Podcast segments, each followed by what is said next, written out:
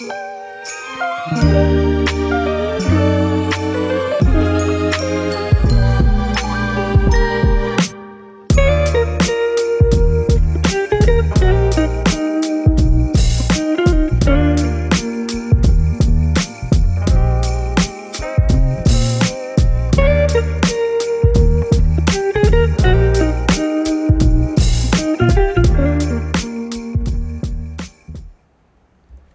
八字太郎第七集，八字小故事，食神篇。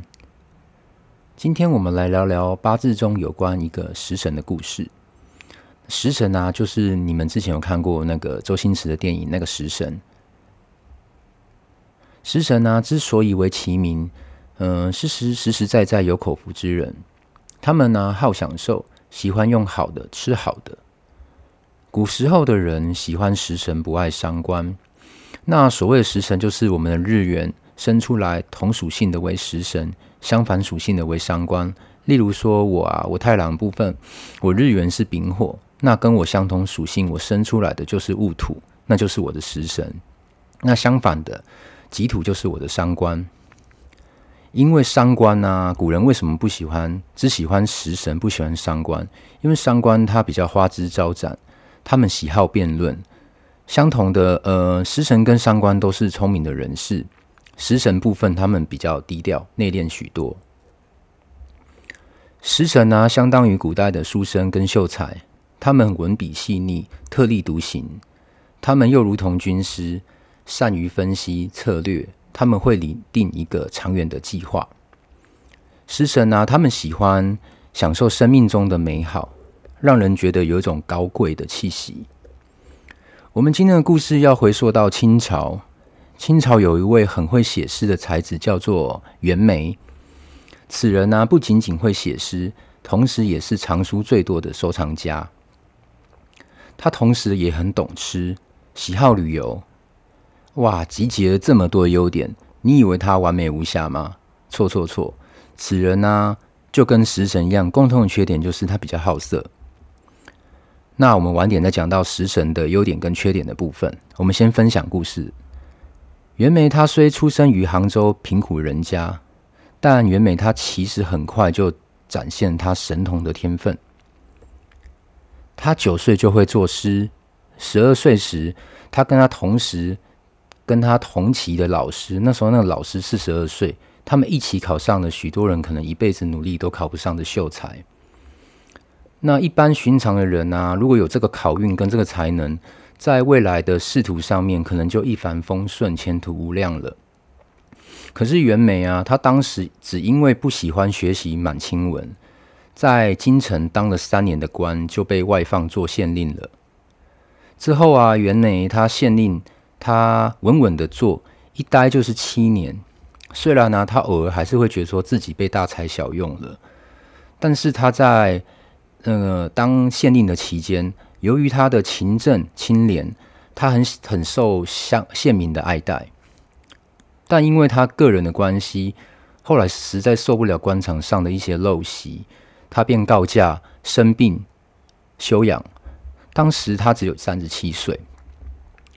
之后啊，几年内他买下了一座废弃的庄园，他改名叫随园。随就是随便的随，园就是花园的园。他改造随园当时的初衷，只为了自己的收藏跟成立自己的精神家园。哇，没想到他的才气却吸引到许多同好慕名而来，而随园就成了当时江南文人口中的后花园。袁枚啊，他也把食神食神在吃的天分发挥得淋漓尽致。每回啊，他去朋友家吃饭，碰上好吃的料理。他一定让他家中的厨子先去府上拜师学艺。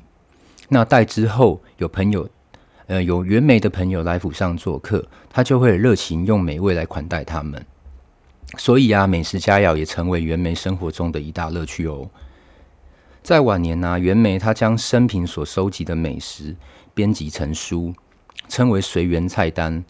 那内容还细致到分享制作那个。美食的过程跟食材，它怎么准备的内容。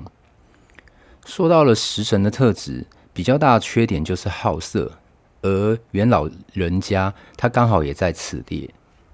不是有句话说“九宝食淫欲”吗？袁枚虽然是个才子，但猜他在这部分的需求也比一般人强烈。